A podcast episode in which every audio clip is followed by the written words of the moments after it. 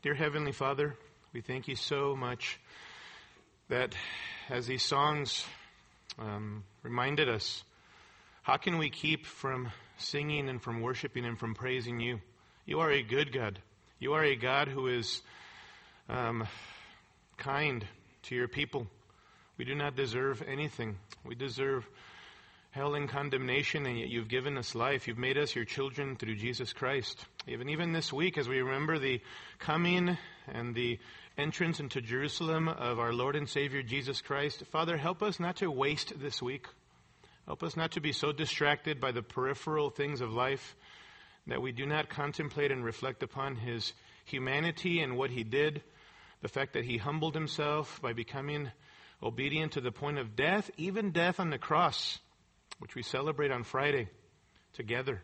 I pray that we might celebrate what he's done, that we might be reminded of the fact that because he's risen from the dead, that we one day in Christ will rise from the dead as well.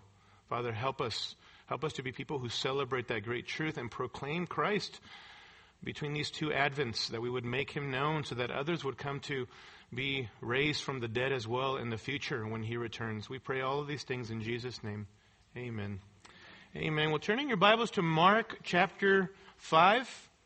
Mark chapter 5, verses 1 through 20 is our text for this morning. And the title of this morning's message is Christ's Power Over Demons. Christ's Power Over Demons. Mark chapter 5, verses 1 through 20. They came to the other side of the sea into the country of the Gerasenes.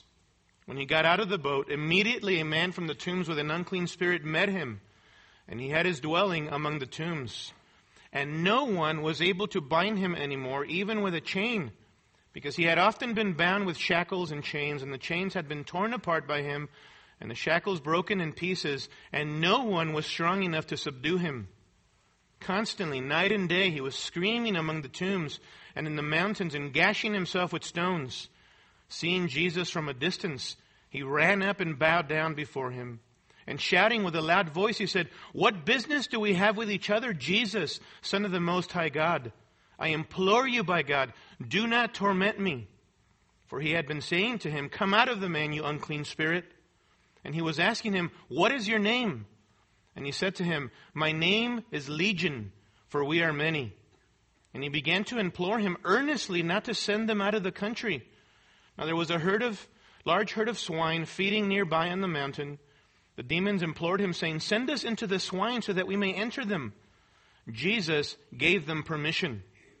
And coming out, the unclean spirits entered the swine, and the herd rushed down the steep bank into the sea, about 2,000 of them, and they were drowned in the sea. Their herdsmen ran away and reported it in the city and in the country. And the people came to see what it was that had happened. They came to Jesus and observed the man who had been demon possessed sitting down, clothed and in his right mind, the very man who had had the legion, and they became frightened. Those who had seen it described to them how it had happened to the demon possessed man and all about the swine. And they began to implore him to leave their region. And he was getting into the boat. The man who had been demon possessed was imploring him that he might accompany him. And he did not let him, but he said to him, Go home to your people and report to him what great things the Lord has done for you and how he had mercy on you. And he went away and began to proclaim in Decapolis what great things Jesus had done for him, and everyone was amazed. This is the Word of God. Well, did you know that since the movie uh, titled The Exorcist in 1973, more than 100 plus movies about demons have been made. More than that.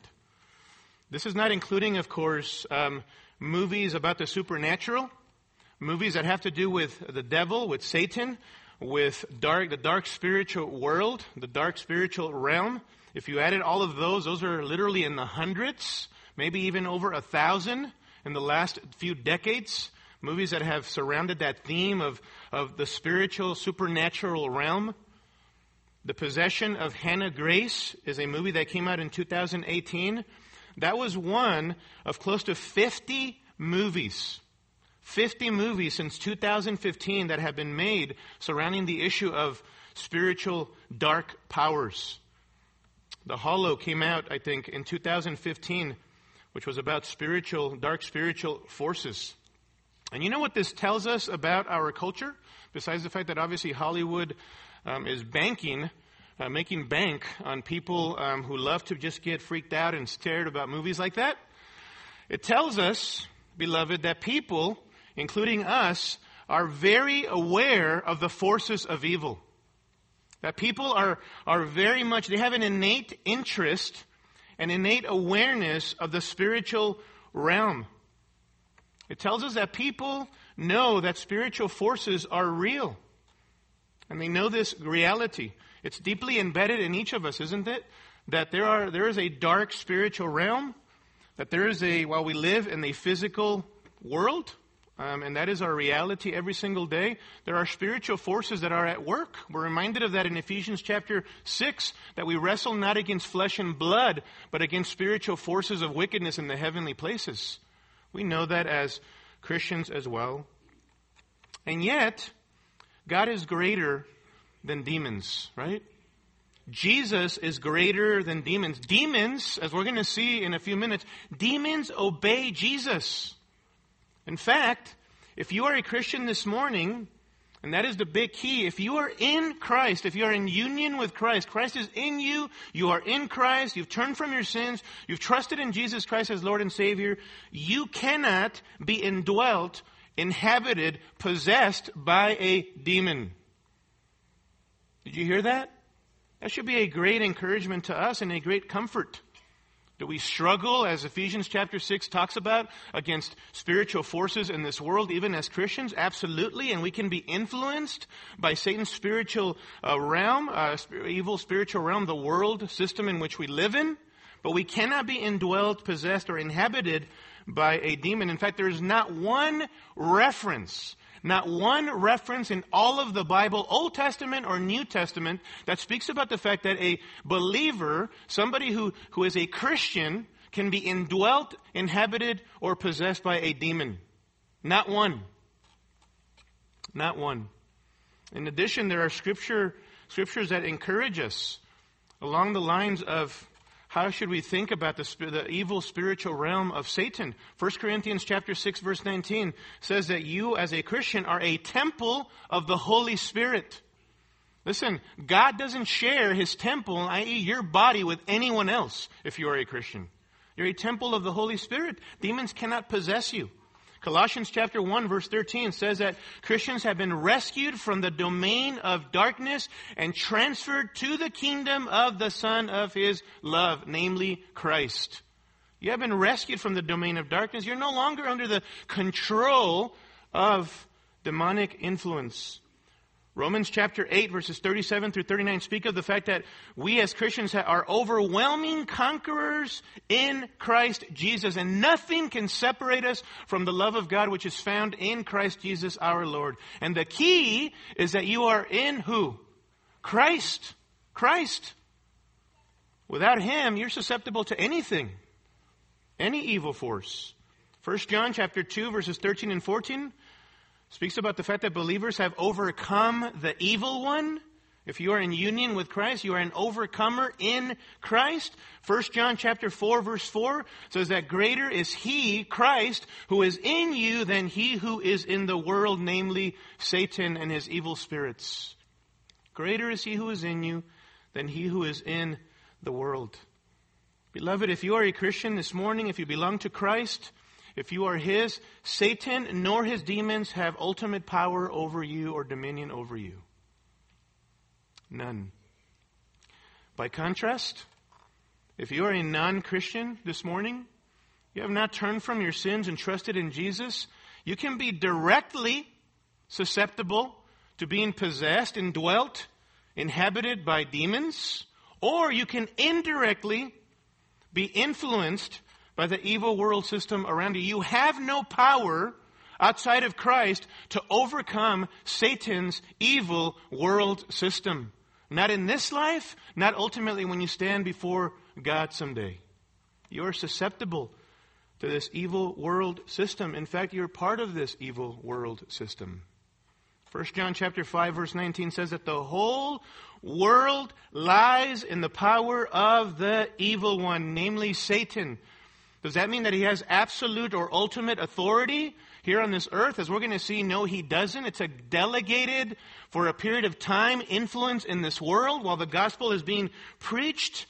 And so how does Satan exercise his influence in this evil world system? 2 Corinthians chapter 4 verse 4 says that the God with a little g, the God of this world, Satan, in other words, has blinded the eyes of those who don't believe in Jesus Christ. How does Satan influence this world system? The greatest way is by you not believing in Jesus Christ. By not trusting Him by not acknowledging the fact that He's God, that He went to the cross and paid for your sins, that He absorbed God's wrath for your sins, that He rose from the dead three days later, and you've trusted in this Christ, the way that Satan influences you as a non-believer is by causing you to reject Jesus Christ. To deceive you into thinking that you can be okay by your own good works and be saved by your own good works. That there will not be a judgment of the living and the dead someday. He lies to you. He deceives you. And ultimately, he causes you to reject Christ.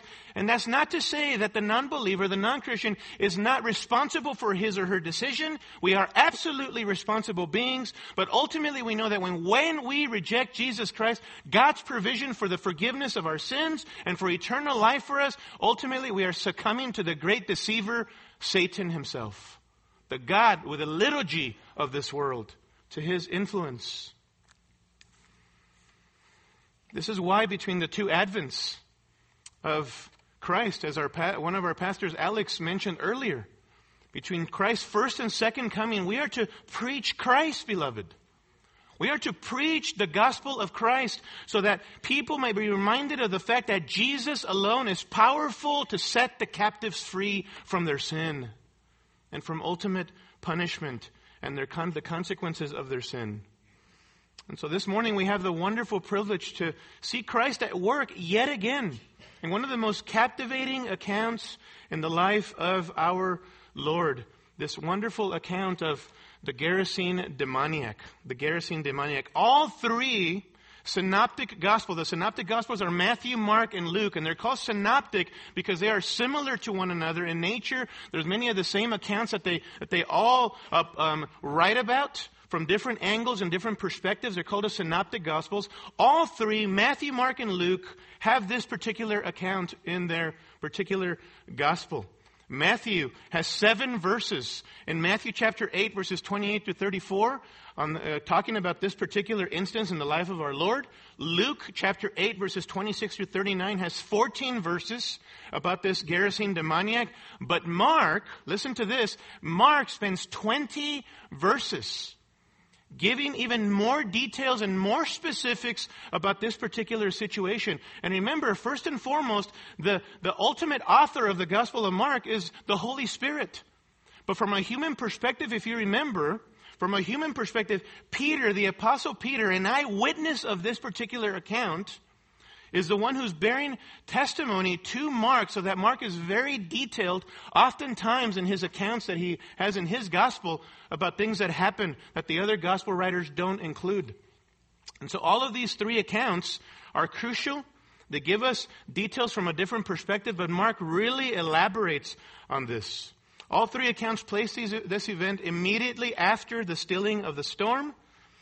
And it is a wonderful example yet again of Christ's power. We have really a trilogy here. Mark is giving us a trilogy showing us the unrivaled power of Christ. Christ is unrivaled in his power over nature in the calming of the storm last week as we saw. Today he shows us his unrivaled power over the spiritual world.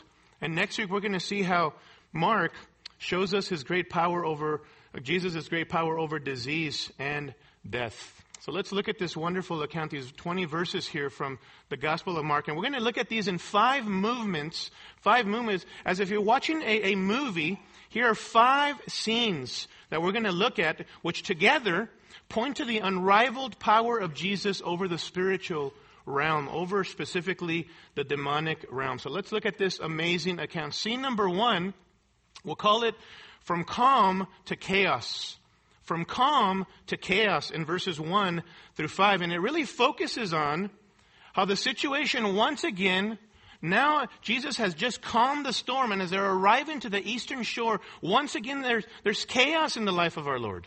There's turmoil um, uh, with these disciples because of something that takes place surrounding this man who is possessed, who's inhabited by a demon. Look at verse 1. They came to the other side of the sea, into the country of the Gerasenes. Verse 2 When he got out of the boat, immediately a man from the tombs with an unclean spirit met him. I mean, there's no rest for the weary, right? I mean, over and over again, we see this in the life of our Lord. Not too long before this, Jesus and his disciples are crossing from the western shores of the Sea of Galilee now to the eastern shore. Jesus wants them to retreat for a period of time. He has, however, a divine appointment on the eastern side.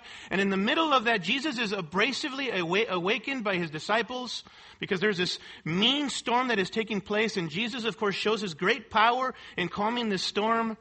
And it's not too long after that, maybe even minutes, we don't know, that all of a sudden things go to chaos again. Because there's this man with an unclean spirit, according to verse 2, who meets them. I mean, can you imagine? All of a sudden, as they're barely arriving to the eastern shore, this crazy man is running toward Jesus and his disciples. What would go through your mind? Running towards them. Maybe the disciples, or not maybe, they definitely are surprised, but Jesus isn't surprised, is he? He had a divine appointment, beloved, to this eastern shore, knowing that this is something that God, his Father, had called him to encounter. And so here's this man from the tombs, verse 2, with an unclean spirit he's indwelt with, possessed by a filthy, immoral spirit. Like the one back in the, uh, the demon possessed man back in chapter 1 of Mark in the synagogue. This man has an immoral spirit.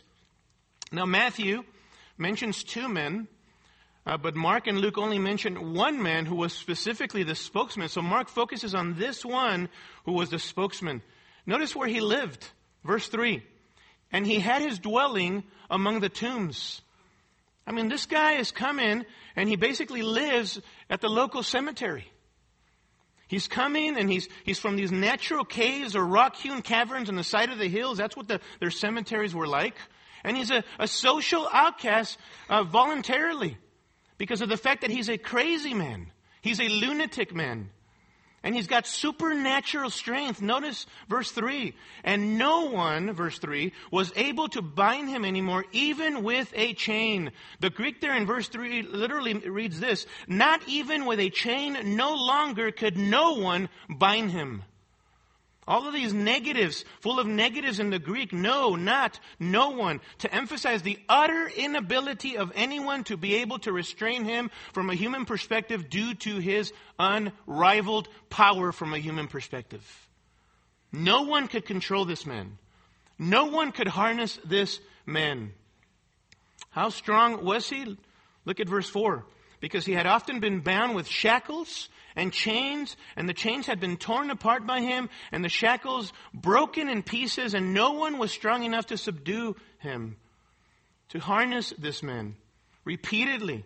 If you can imagine, person after person, maybe groups of people would get together and try to harness this man with, with these shackles, these cords or chains for his ankles, and these chains, these strong metal bonds. But easily, this man had torn these apart and shattered them like pottery. Easily. He was like the incredible Hulk minus the green, right? A strong man who could not be controlled or harnessed with supernatural strength. Normal humans, beloved, or normal human means could not control this individual. That's how powerful he was. To the point that Matthew chapter 8 verse 28 says that they were so exceedingly violent, these men, that no one could even pass by that road. People were afraid of these individuals. Their lives were in danger if they even came around them anymore.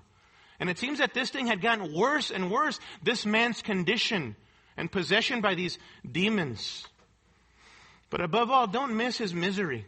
He was continually tortured. Look at verse 5. Constantly. That is continually. Night and day he was screaming among the tombs and in the mountains and gashing himself with stones. Listen, This man would run around screaming with this foreign, otherworldly, frightening shriek. Something that was unrecognizable by normal human beings. It was otherworldly, foreign, frightening.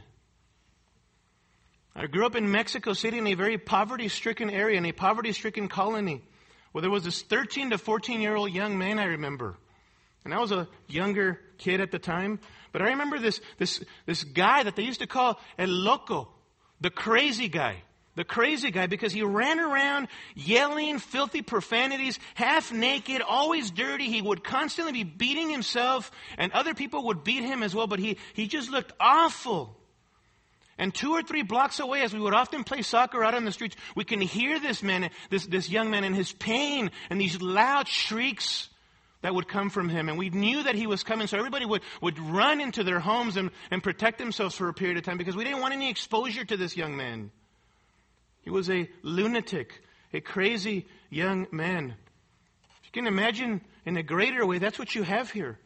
Think of a zombie on steroids here, right? looked awful. He must have resembled a monster rather than a human being. And yet Jesus has compassion on this man, as we're going to see. He has compassion on him. Here's this naked, and Luke chapter 8, verse 27 tells us that, that he had not put on any clothing for a long time. He ran around naked. He's unclean. He's this monster looking man, a lunatic with supernatural strength, isolated, by choice, he's a social outcast. Everyone was afraid of him. Think about that. But above all, beloved, as we've seen over and over again in the life of our Lord, what did Jesus see in this man more than anything else? He saw that this man was lost and in deep darkness, right? It's a demon possessed man. He had, he had spiraled downward so terribly that he was indwelt, inhabited by demonic influence. And I understand that, that most of us will, will never be exposed or have never been exposed or perhaps um, have never even been around such a thing. That this isn't even something that you've ever experienced in your life. And so we might be tempted to, to think of ourselves as different, even as Christians. Well, we would never that bad. Prior to knowing Jesus, I never got to that point where I was even inhabited by a demon. But I want you, beloved, to recognize that before coming to Christ, while each of us may not have been directly indwelt with, possessed, controlled by demons, we were certainly under the influences of the evil spiritual realm, right? We were by nature children of wrath, even as the rest. Ephesians chapter 2 verses 1 through 3 says that. And you were dead in your spiritual trespasses and sins. We're going to look at that text next Sunday, Resurrection Sunday. You were dead in your trespasses and sins, and you were walking according to the course of this world, according to the prince of the power of the air, of the spirit that is now working in the sons of disobedience. There's among them we too all formerly lived in the lusts of our flesh, indulging the desires of the flesh and of the mind, and were by nature children of wrath, even as the rest.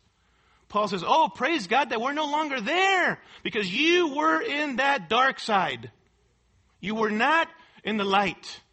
You weren't walking in the light.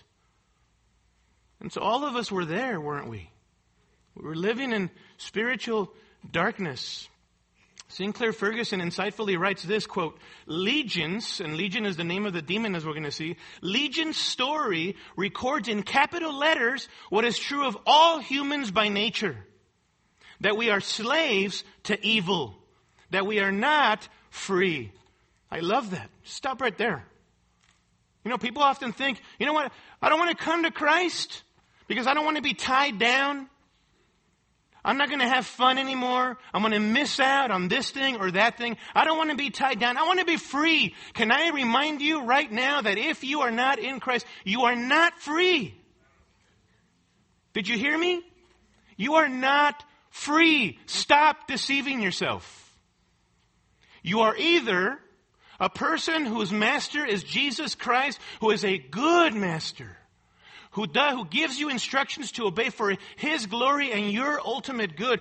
Or your master is Satan and you are self-indulging in your own sin. Your master is yourself. Ultimately Satan, the God of this world. There's no neutrality. There's no neutral in life.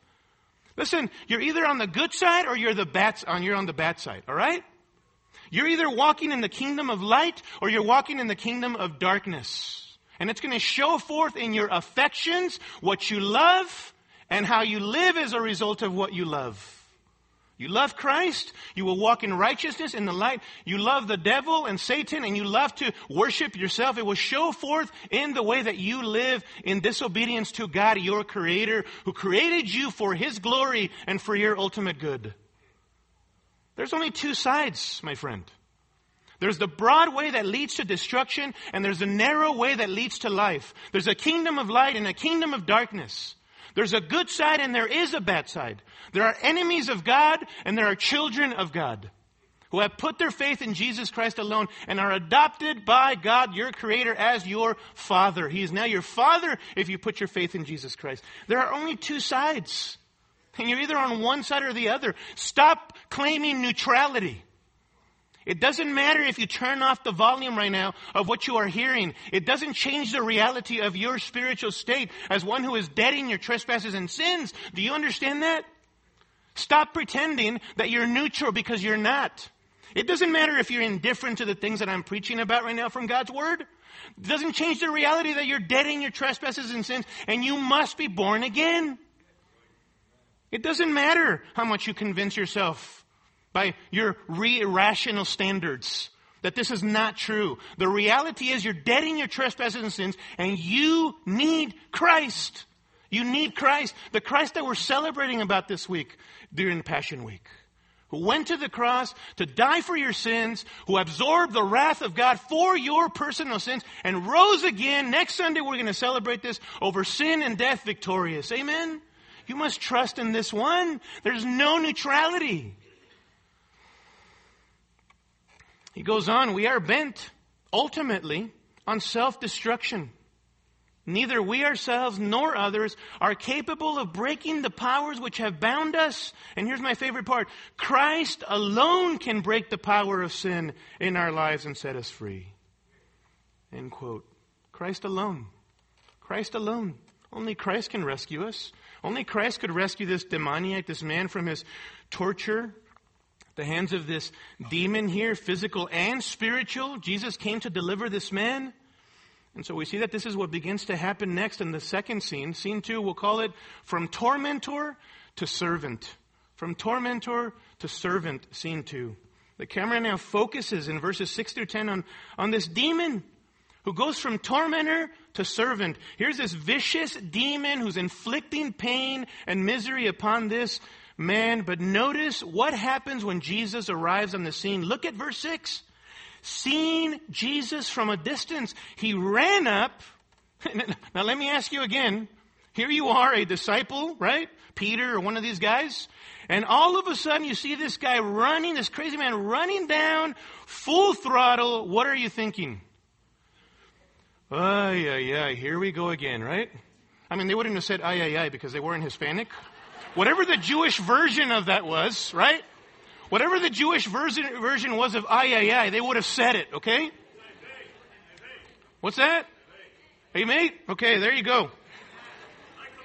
Or whatever else. Here we go again, right? Here we go again for crying out loud. Can we ever get any rest, Lord? Was Jesus surprised? Jesus wasn't surprised. Here's this man running towards the boat. You would be in terror. You're thinking he's going to attack, but Christ is not surprised. But what does this man do in verse 6? Notice. He ran up and bowed down before him. This is a posture of submission of a servant to a superior.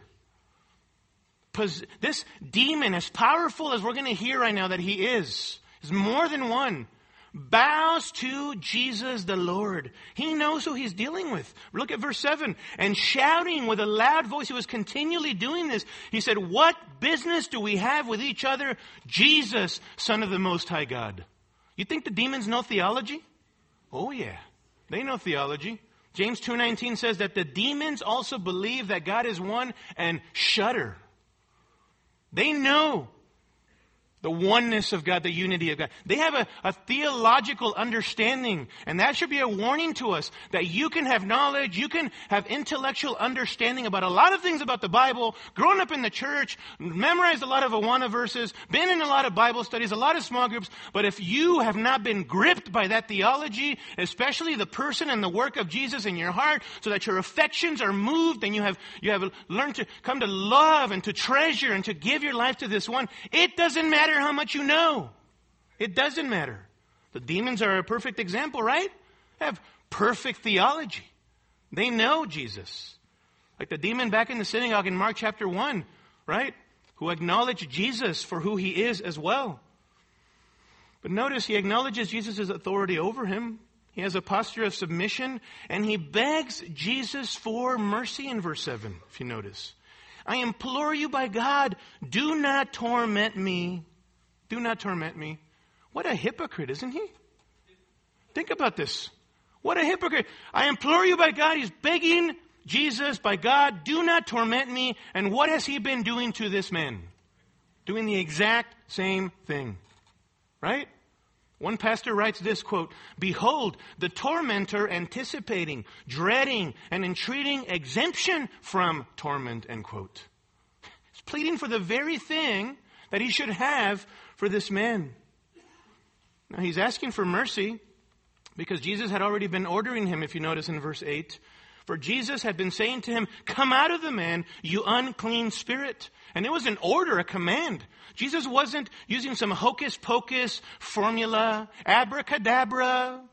He's ordering this demon to leave this man. And this is very strategic of Jesus, what happens in verse 9, if you notice.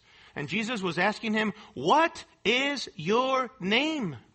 Obviously, Jesus is not asking this from this man because he doesn't know the answer, but because he wants to highlight and show the power and the seriousness of this man's terrifying condition.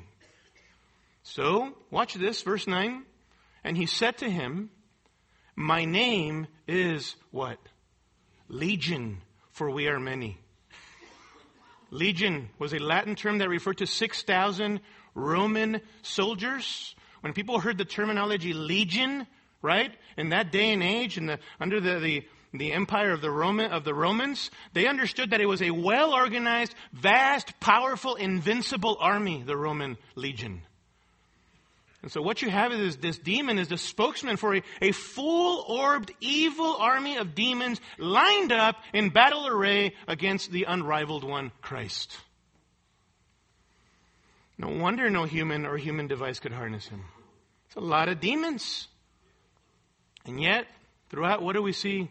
That they are in submission to our Lord, right? Look at verse 10. And he began to implore him We've already seen him imploring in verse 7. He implores again in verse 10. I mean, this is a posture of humility, of begging, of appealing to the one who is Lord. Implored him earnestly not to send them out of the country. The text doesn't say why they were begging him to stay in that region. It's just their request. Simple request. We do get a hint in the parallel passage of Luke 8:31, which says that they were begging not to be thrown into the abyss the abyss is the ultimate official demon jail, right? Known in Revelation chapter 20 as the lake of fire reserved for Satan and his demons. This is where Satan and his demons will ultimately wind up. Listen, demons know of ultimate judgment. They know where they are headed, beloved. They know who Jesus is. They know what Jesus was going to do, that he was going to go to the cross and die for sins. They knew that. They know already that he's already overcome for 30 plus years. He's lived a perfect life blameless life, so that he is the only worthy one to go to the cross as a spotless, sinless Lamb of God who takes away the sin of the world. They know that. They know that he's already be overcome Satan at the temptation. They know about Jesus' victory. They know where they are headed. They know that the victory is already secured, you understand. They know that. Christ is going to the cross and he's going to rise from the dead three days later. Satan's going to try to do everything possible, including in the Garden of Gethsemane, to try to stop that. It won't work. It won't work. If you are in Christ, then you don't need to fear, beloved. Christ is greater, isn't he? Christ is greater. Though tormentors of this man, demons are servants of the unrivaled Christ. Unrivaled Christ. Scene three. Scene three. We'll call this from feasting to slaughter. From feasting to slaughter. This focuses now, the camera focuses on, on an interesting group, the piggies. The pigs. Look at verse 11. Now there was a large herd of swine feeding nearby on the, on the mountain.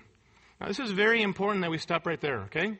This is very important. According to Old Testament law, what do we know about pigs? They're considered unclean, right?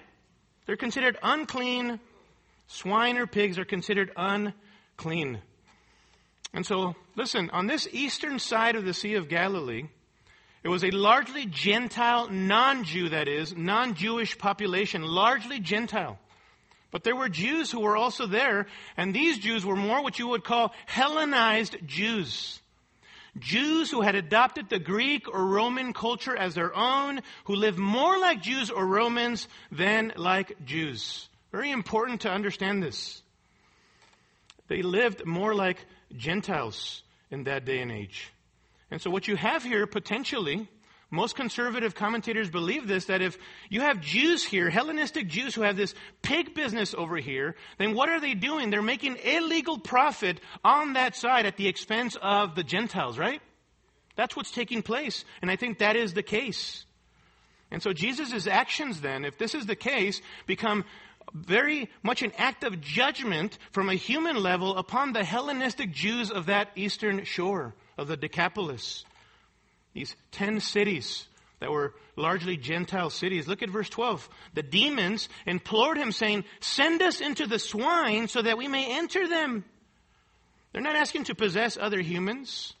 They know that their power is over, and so they beg, don't send us out of the country. Don't send us into the abyss. Send us into the swine. Into the swine. And in case there was any question of who's in charge, look at verse 13. Jesus gave them what? Permission. Does that sound like somebody who needed to ask Satan for some permission? Hey, Satan, can you come and help me handle your force here? Jesus said, it just says, Jesus gave them permission. And coming out, verse 13, the unclean spirits entered the swine, and the herd rushed down the steep bank into the sea, about 2,000 of them, and they were drowned in the sea. The whole herd stampedes down the slope, plunges in the sea, and they perish. These little piggies didn't go home, did they? These little piggies went right down the slope, and they went from feasting to what? Slaughter to slaughter. We might ask, what ultimately happened to the demons? What ultimately happened to the demons? What happened to those guys? What happened to all of those demons? What happened to Legion? What happened to them? Drum roll? Answer? I don't know. The text doesn't say, does it? The text doesn't say. We don't know. Maybe the abyss? Waiting for their friends to arrive there later? We just don't know. The text doesn't say. Another question that arises is this Why did Jesus do things this way? Why did Jesus do things this way? And I think there are some good reasons, among others, to consider. First, I think the slaughter of the pigs, think about it, visibly, graphically showed how destructive demons are. Whatever they indwell, they destroy, don't they? Whatever they indwell, they destroy. In this case, 2,000 pigs in the sea perish as a case in point of how powerful demonic indwelling is. Many skeptics who have read this account cry, outrage! Outrage! Animal rights people cry, outrage! This is so inhumane! Here's another example of that terrible Jesus in the Gospels killing poor little animals, right? All the while, they love to serve themselves a nice plate of ham and bacon and eggs every morning, right? Maybe for some others of us, some carnitas, tacos, pork meat. But we cry outrage, right, to the fact that Jesus could have done this to 2,000 pigs. Enough of that. Those poor little piggies went down and were destroyed and slaughtered. Second, I think this was a display of judgment upon the Jews living in that land. As we've already alluded, who had this unclean business of selling pork to these Gentiles. It was a judgment against their materialism, right? They loved profit more than the souls of people. Third, I think Jesus did it this way to visibly show, graphically show this man, he would never again be controlled by these demons. He would never be tortured this way again. When Christ delivers you, he delivers you definitively, doesn't he? The demons are gone. They're never to indwell or possess this man again. Oh, beloved, listen. He whom Christ saves from sins also, and from the penalty of sin, Jesus also delivers from the power of sin, right? If you submit to Him, if you fill your mind with His Word and you respond in obedience to Him, if you walk by the Spirit, listen, you can experience power over your sin as a believer. So this graphically showed this man this. But four, and most importantly, don't miss this, as with every single account in the Gospel of Mark, Jesus once again graphically and visibly shows his power, his unrivaled power, and his identity as God, right? He's God. This is Mark's ongoing drumbeat, isn't it? Jesus is unrivaled. He's the unstoppable, incomparable one. No one has the authority and the power that Jesus Christ has. He's shown us his power over human history in chapter 1, and that after many, many sinners in the Old Testament who were part of God's plan and failed over and over again, even then Jesus comes in chapter 1 of Mark in fulfillment of Old Testament prophecy, and he arrives on the scene just as God had planned it. Power over human history and the event, sovereign over the events of human history. He's shown us his power over Satan he did what the second, the first Adam could not do. Jesus is the, the second Adam, the representative who has been victorious over Satan and didn't succumb to the onslaughts of Satan at the temptation. He's unrivaled in power over Satan. He's unrivaled in power over human hearts. Whom Jesus calls to follow cannot, cannot, cannot not respond, right? Jesus calls, human hearts respond. He has power over the spiritual realm, as we've seen. He has power over the human realm, over sickness and deadly fevers and paralysis and leopards. He has, he has, he has power, unrivaled power over nature in the previous passage, calming the storm. And here he has power over an army of vicious demons. Over and over again, this is the drumbeat of the Gospel of Mark, beloved. We worship the un- uncomparable one. He who is the God man. He who, there's no trial in your life that Jesus can allow and empower you to live well under. Do you understand? Physical or spiritual. There is nothing in your marriage that God cannot help you. Jesus Christ can help you live as a godly, submissive wife with your husband in that home and as a man who loves your wife as Christ loves the church. Jesus is more than powerful to allow you to do that if you're a Christian. If you're not a Christian, then you need to come to know Christ because that's how you're going to have the power to be able to live victoriously in your marriage. Come to Christ. He has all the power that you need, doesn't he? He has power like this over the demonic realm. Cannot he help us to overcome our, our sins? The things that we struggle with? Pornography in secret? Confess your sin, come to Jesus, confess your sin and be renewed at the cross of Christ and know that He can help you overcome sexual immorality in your life. He can help us in this hostile world, beloved. He can grant us the power to be witnesses for His name here on this earth, can't He? Oh, the one who is able to do this to demons, demons submit to Him, has unrivaled power. He has an endless reservoir of ability and strength for us to be able to come to Him. And He can save you from your sins this morning. He can. Well, what was the effect of Jesus' miracle? This leads us to scene four. Scene four, and we'll call this From Riches to Rags. From riches to rags. Typically it's from rags to riches, right? But this, these Hellenistic Jews go from riches to rags. The focus is on these people who are profiting from selling pigs and suffer great loss. Look at verse 14. Their herdsmen ran away and reported it in the city and in the country. Quickly, word gets around to the people working in the fields and in the surrounding region. Have you heard about this guy Jesus, what he did? And what happened to the thousands of piggies? Have you heard what happened here?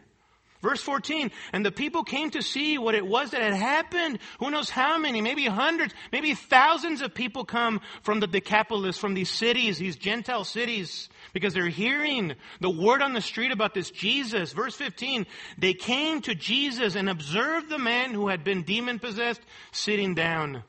See those little asterisks there in verse 15 in our, in our Greek, in our English Bibles? See those? They signal historical present tense verbs. They, picture these actions as if, as if they're happening in real time before, as if we were playing this scene out behind us on the, on, on the screen. They come to Jesus. They're observing the man who had been demon possessed sitting down. Before your very eyes, this is happening. Here was the man they knew most likely before he was demon possessed, and they saw the spiraling effect of sin and of demon possession over his life, who had become a scary monster before their eyes, living naked in these tombs, screaming and shrieking. But now what's going on with him? Verse 15, he's clothed in his right mind. He's acting human again, not like a madman. What a miracle! What, what a miracle. The verse 15, the very man who had had the legion, a powerful army of demons has been expulsed from this man. And I want every single one of you to look at the end of verse 15. All right? Look at it. If you don't have a Bible, share with somebody next to you, okay? Look at the end of verse 15 and answer this question. How did they rejoice over this miracle? They rejoiced, right? That's what it says, right? And they, they said, praise God! Thank you, Jesus! Oh, how we needed this deliverer to come to the eastern shores of Galilee. Is that what your English Bible say? No. It says, and they became frightened. They became frightened. They were filled with fear, not reverential awe, as in like the disciples in chapter 4 verse 41, after Jesus calms the storms, they were, they were very much afraid. There's reverential awe. They were filled with wonder, wondering who this one was, right? Jesus ever before them. They're afraid, but not unto faith. They're afraid of Christ's power, but not unto faith.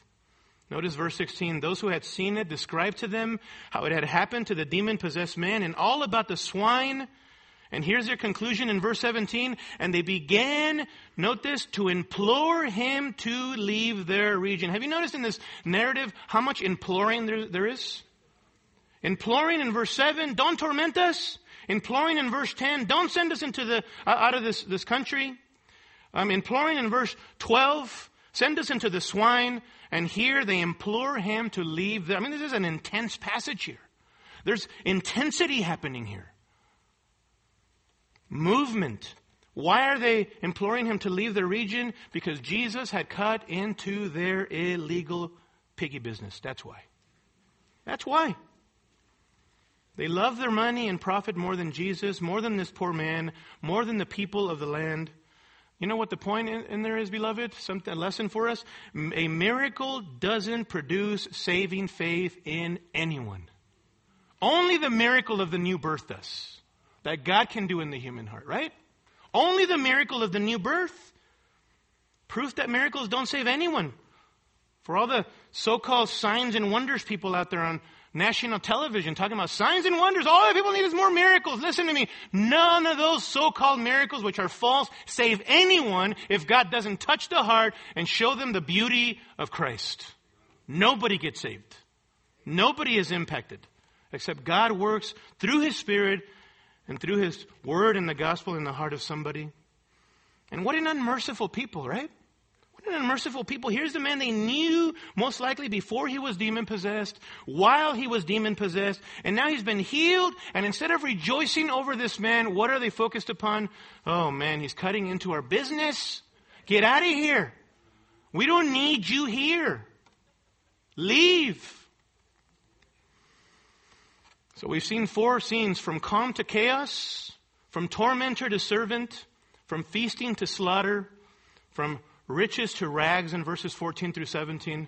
And scene five, notice, from slave to missionary. From slave to missionary, verses 18 through 20. This is the refocus of the camera upon this man. Focusing upon the recipient of Jesus' miracle. 2 Corinthians 5:17 says if any man is in Christ he is a new creature old things have passed away behold new things have come right this man right here became a new creature beloved we see the evidence of this here. He, he was delivered from being a slave to his sin and to Satan and to the demonic realm to now being a missionary for Christ. But notice what he wants to do in verse 18. And Jesus was getting into the boat to go back to the western shore. And the man who had been demon possessed was imploring him. There's the imploring again. He's begging Jesus repeatedly that he might accompany him. Jesus, I want to go with you. I want to go with you. I mean, wouldn't you do the same thing? Wouldn't you, if you had been in that condition and you had been a social outcast like that and you had experienced the peak of demonic activity in your very soul and Jesus had done what he had, wouldn't you want to be with him? We would want to be with him. I would. And Jesus could have said yes. After all, this man's testimony could really help Jesus back on the western side of Galilee, where there's not a whole ton of multitudes wanting to believe in him, right? I, I need another witness. I need this guy with me. But the opposite happens, right? Look at verse 19. And he did not let him. But he says to him, Go home to your people and report to them what great things the Lord has done for you and how he had mercy on you. It's really interesting, isn't it? Back in verse 10, Jesus grants the request of the demons not to send them out of that country. Verses 17 through 18, Jesus grants the request of the wicked people of that region to leave their region. But here in verse 19, to one of his own, Jesus does not grant the request of this man to go with him. Why? Why? He turns down the request of this man to accompany him because Jesus wants those people on the eastern shores, among the, the, people of this man, to hear about what great things Christ has done for him. He wants him to be a witness. A witness. Up until now, in the Gospel of Mark, you remember this, over and over again, doesn't Jesus keep silencing people from proclaiming about him? From talking about his great miracles, be quiet, be quiet, be quiet. But here, in an unreached area where he's not going to minister a whole lot on the eastern shores of the Sea of Galilee, he has a representative, a missionary there. He says, Go and tell them about what great things God has done for you. Be a witness, be a missionary for me. And he obeys. Look at verse 20. And he went away and began to proclaim in Decapolis, Decapolis there from two words, Deca meaning ten and Polis meaning city. Nine of ten cities of the, this Decapolis were on the eastern side of the Sea of Galilee. One on the western side. It was primarily a heathen, Gentile area. He goes away to this heathen area, the Decapolis, to proclaim what great things Jesus had done for him, and everyone was amazed. Man, can you imagine? This formerly demon possessed man who had been a public spectacle was now not no longer a madman, he was now a missionary. No longer a slave to Satan and demons and to his sin, but now a missionary for Christ. Wow. This largely Gentile area, saturated with demon possession, was now to hear about Christ. They needed Christ. They needed to hear about the excellencies of Christ who is God. This is very interesting. In the parallel account of Luke 8:39, it says that Jesus instructed this man to describe what great things, listen, God had done for him. And then in the same verse, Luke 8:39, it says that the man went away proclaiming throughout the whole city what great things Jesus had done for him. Who does he believe Jesus to be? God. God. And isn't that the point of every single miracle? This guy got it, beloved. He got it. It was more than just a physical miracle for him. He understood who had delivered him. Jesus, who is God. Notice that Jesus didn't instruct this man, go and cast out demons, follow my lead. And here's the, here's the, um, the formula abracadabra, right? Hocus pocus. Or make sure you knock people down really good and have some catchers behind them. Is that what he did? No. He didn't send him out to go cast demons. He said, Go proclaim how great I am. What the Lord has done for you. Why? So that people would come to believe in Jesus as the God who saves. This is our story too, isn't it, beloved? Isn't it? We were formerly spiritually dead in our sins, walking in darkness, following after Satan and his evil forces, but God, being rich in mercy, because of his great love with which he loved us, even when we were dead in our transgressions, made us alive together with Christ. By grace you have been saved, right? And next week, we're going to be reminded of the fact that we have been seated with Christ in the heavenly places by virtue of his glorious resurrection. We're no longer f- those who formerly walked in darkness. Now we are children of light in Christ Jesus. And why are we here on earth? Why did God, Jesus leave this man on the eastern shores of the Sea of Galilee? He left him there to proclaim how merciful God had been to him and saved him. That is our mission. A disciple making mission, beloved. That is why we are here. You see, over and over again from the Word of God. Not from Kempis Hernandez, not from any elder or deacon in this church, not from any leader in evangelicalism. From the very Word of God, we are reminded again and again that no matter how hostile your home life would be, is, no matter how difficult your workplace is, no matter how hostile this culture in America is, no matter how much global devastation is taking place all over our, world, God has us here to make disciples, to preach Christ. That's why we're here. That's why we're here. We're reminded of that here. See, this man's world is not very different from ours. And listen to me, if you and I are sensitive to the Spirit's leading, and we have a compassionate heart like Christ, each and every day, beloved, figuratively speaking, you can wake up to hear the distant wailing and screams and shrieking and cries of a world full of people who don't know Jesus. The Gadarene demoniac was not going to be the one listening to those shrieks. How ironic, right?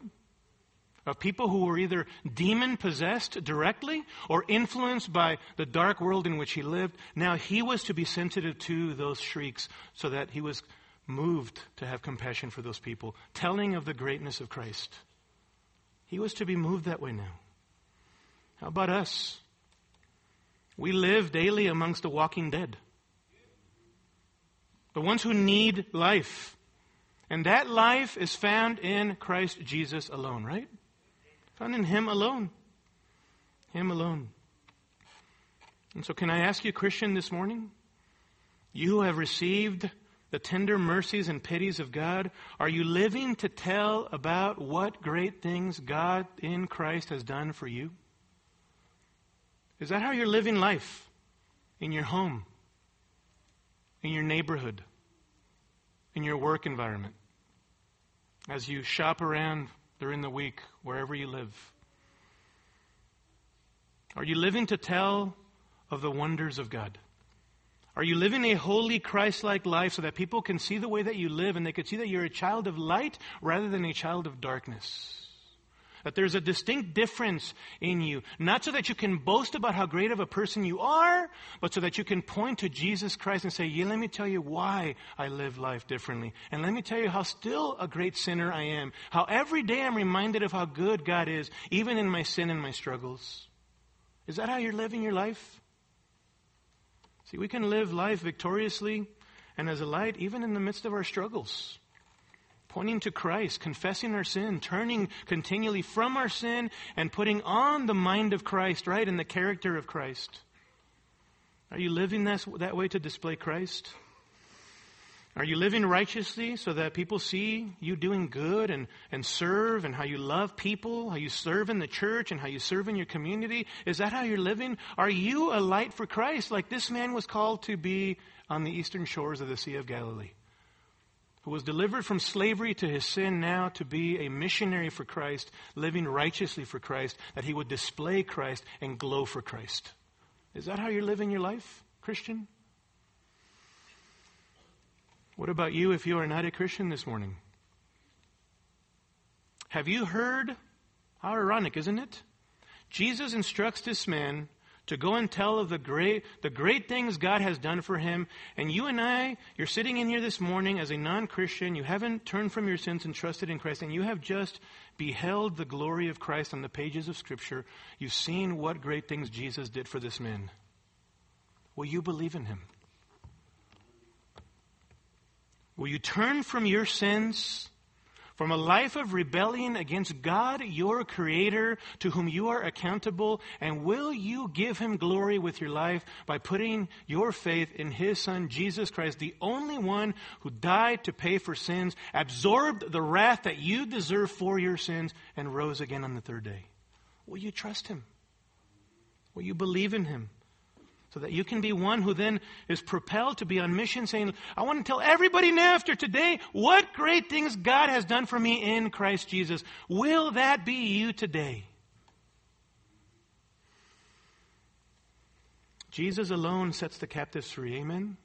He does it, beloved. He's unrivaled in power. We're going to be celebrating that power next week, the resurrection power of Jesus Christ. Please come. I want us to celebrate and worship Christ together next Sunday morning, looking at Paul's prayer in Ephesians chapter 1 and seeing that resurrection power of God on display, not only in his Son, but then in the way he raised us up from spiritual death. Amen? May we do that together. Let's pray. Heavenly Father, thank you for the power of Christ. He's our confidence, He's our joy, He's our ground for boasting. Help us this week, Lord, to be reminded of Christ's person and his work and all that you accomplished through your Son. Why, Lord? Not because we deserve anything, but because you are a loving, kind God, and your justice was satisfied on the cross of your Son, who bore our sins, who took upon your wrath for our sins, but rose from the dead three days later, conquering sin and death. Help us to rejoice this week and to relish and to celebrate and to proclaim Christ's resurrection, we pray in Jesus' name. Amen. Scripture quotations taken from the New American Standard Bible. Copyright by the Lockman Foundation.